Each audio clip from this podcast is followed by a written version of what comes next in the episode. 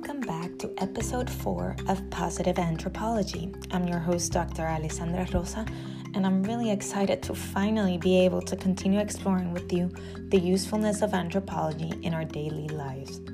I know I have been MIA since March due to all of the events that are happening this year.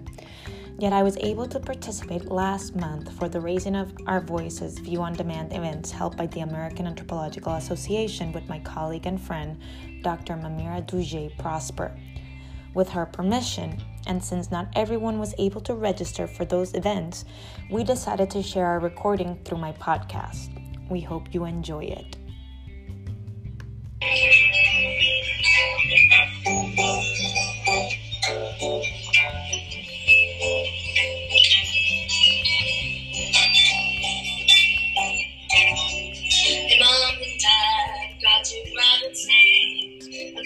tell you it's the only way. So when I'm not by myself, sometimes away at college, really think that I might be a little bit of an anthropologist, mom and dad. I've been led astray. I've been experimenting with archaeology and excavation, triaxy 1480, and ground penetrating radar for the first time. You know what I mean? I see the visions in you head. of me, taking up dino bones, or do I study him? sex in a laboratory all alone. But I'm just looking for the story of a people as a whole, wanting to learn about and understand our cultures as our own. The world seems to increasingly need anthropology. Now we're exploring, asking who and how we be people, the difference between us. is not so much. Tell me your story, your piece of what is humanity.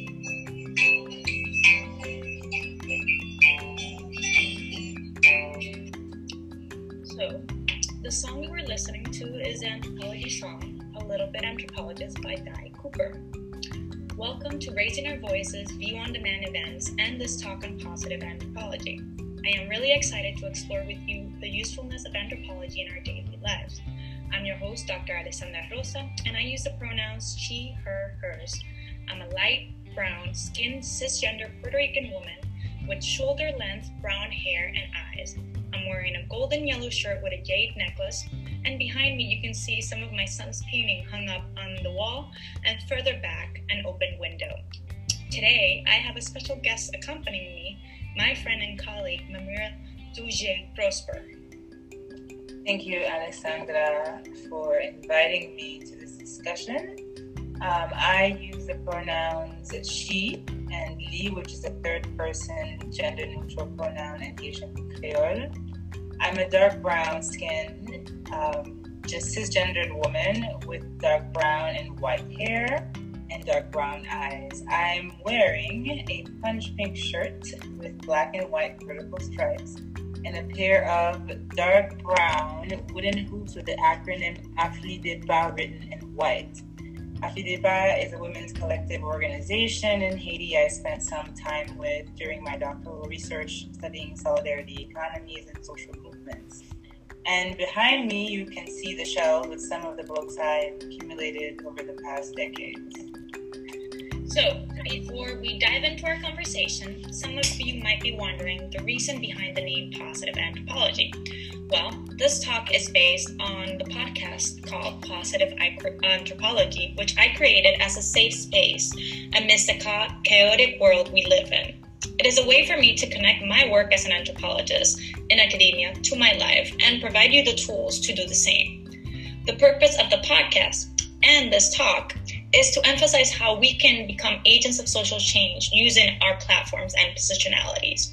Unfortunately, the podcast has been on pause since March due to the pandemic and juggling work family responsibilities.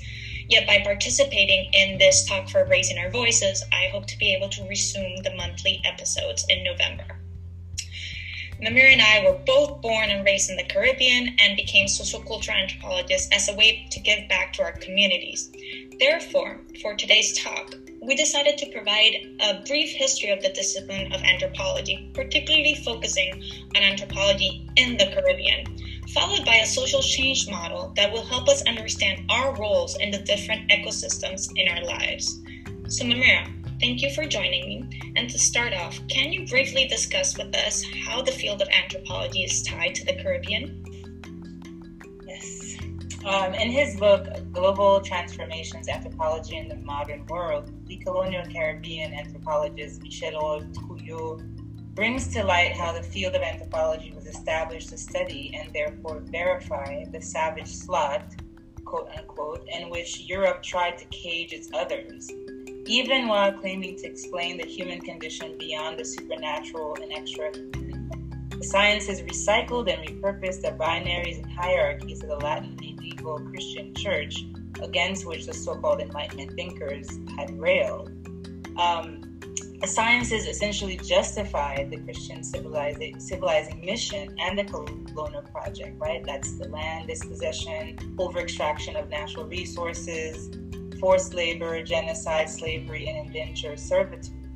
Trouillot reminds us that the field of anthropology only distinguished itself from other social sciences, law, and history in Europe and the United States around the same time as the end of slavery in the Caribbean. Right, so colonialist scientists sought to determine whether previously enslaved peoples were fully human and deserving of rights and liberties. So the development of the field of anthropology is intimately linked with the Caribbean region. From its inception as a separate field, however, anthropology has been a contested space. Its white supremacist tenor was challenged by previously colonized and colonized thinkers who at that time were Western educated elite men. They utilized the field to defend the humanity and capacity of the so called darker nations to rule themselves. For example, the father of Pan Africanism, Haitian anthropologist Anténor Firmin, stands out with his book, Of the Equality of Human Races, which was first published in, 1885.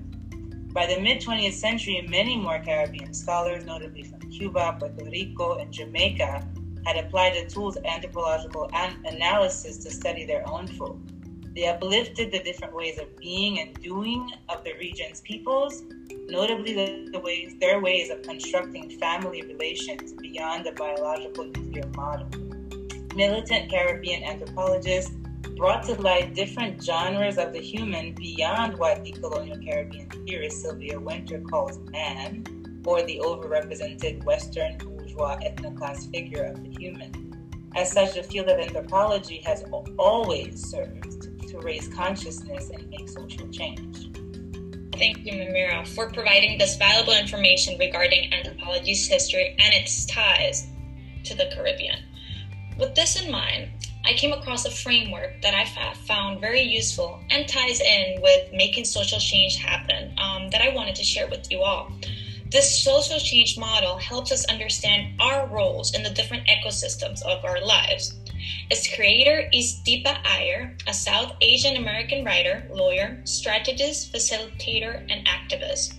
Iyer explained how the more she has utilized the framework with other people, the more it has actually evolved into the current version that I'm going to present today which is why she encouraged each of us to reflect, observe, plan, and even modify the model as we use it to check in uh, with our own life. So now, before I begin to explain the model, I want to show you its visual representation. So give me a moment to share the screen.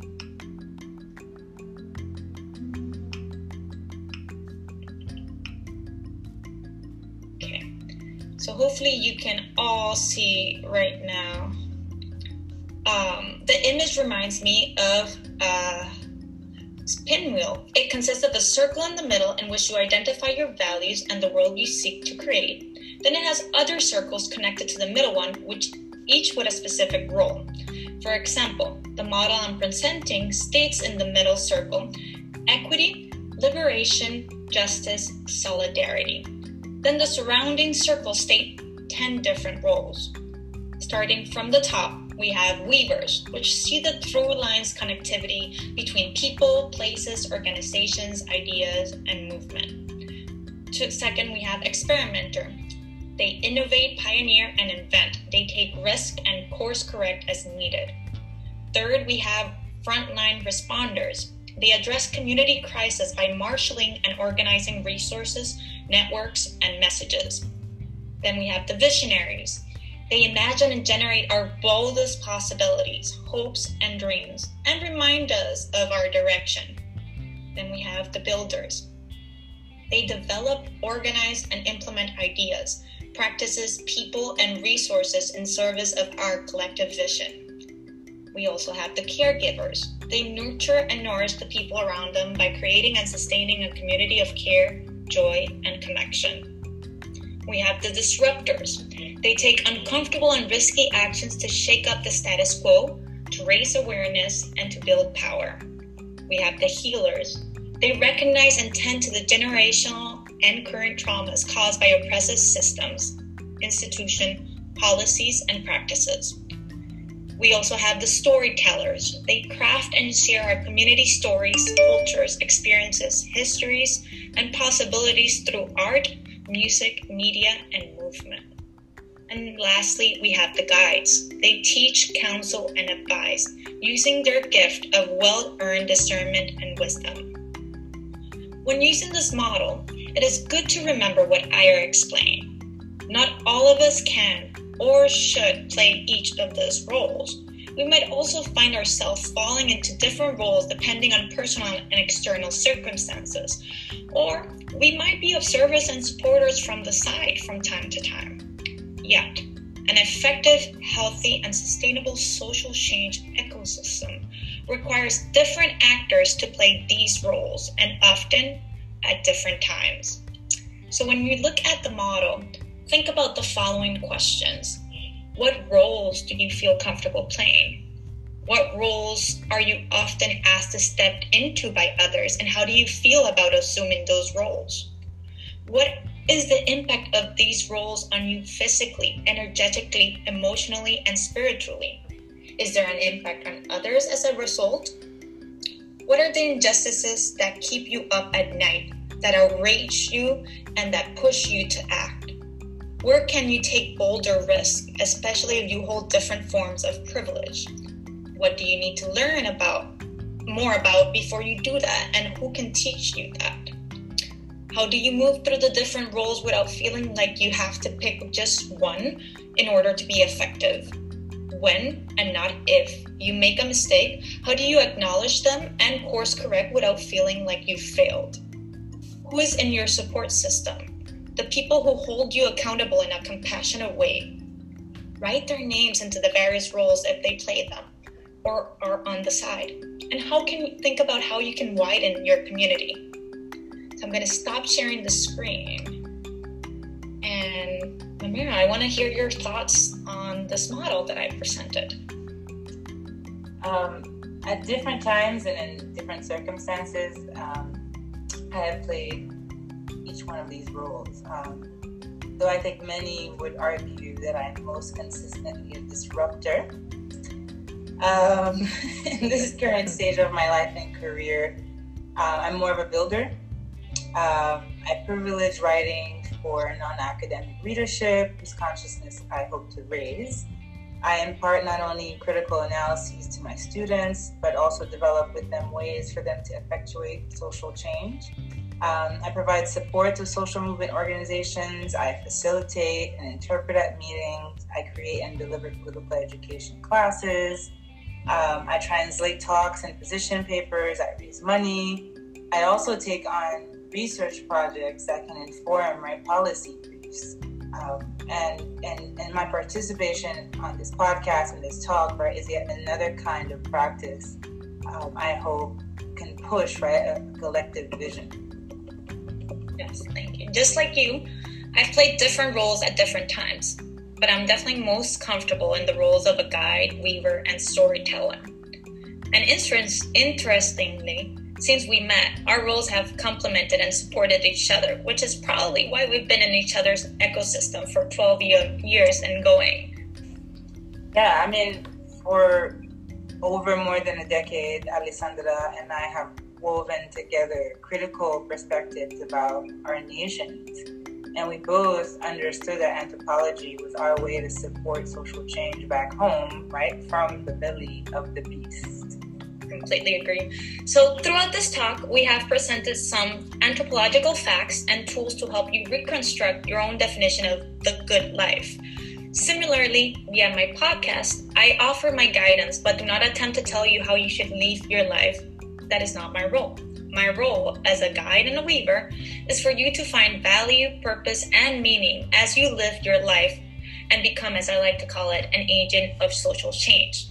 As an anthropologist and practical optimist, I prefer to believe in our human potential once we all understand our interconnectedness, we can work together to alter existing conditions and create a more just and sustainable future. So, based on the information we've shared today, we would like you to reflect on the social change model discussed and set two goals for yourself to try out before your next check in. And also, if you enjoyed what you listened, remember to subscribe to my podcast, Positive Anthropology. And similarly, you can follow Positive Anthropology on Facebook and Instagram and send me a message with any questions or suggestions that you may have. I will be posting Mamyrah's information so you can also contact her for more outreach um, and if you're interested in her work.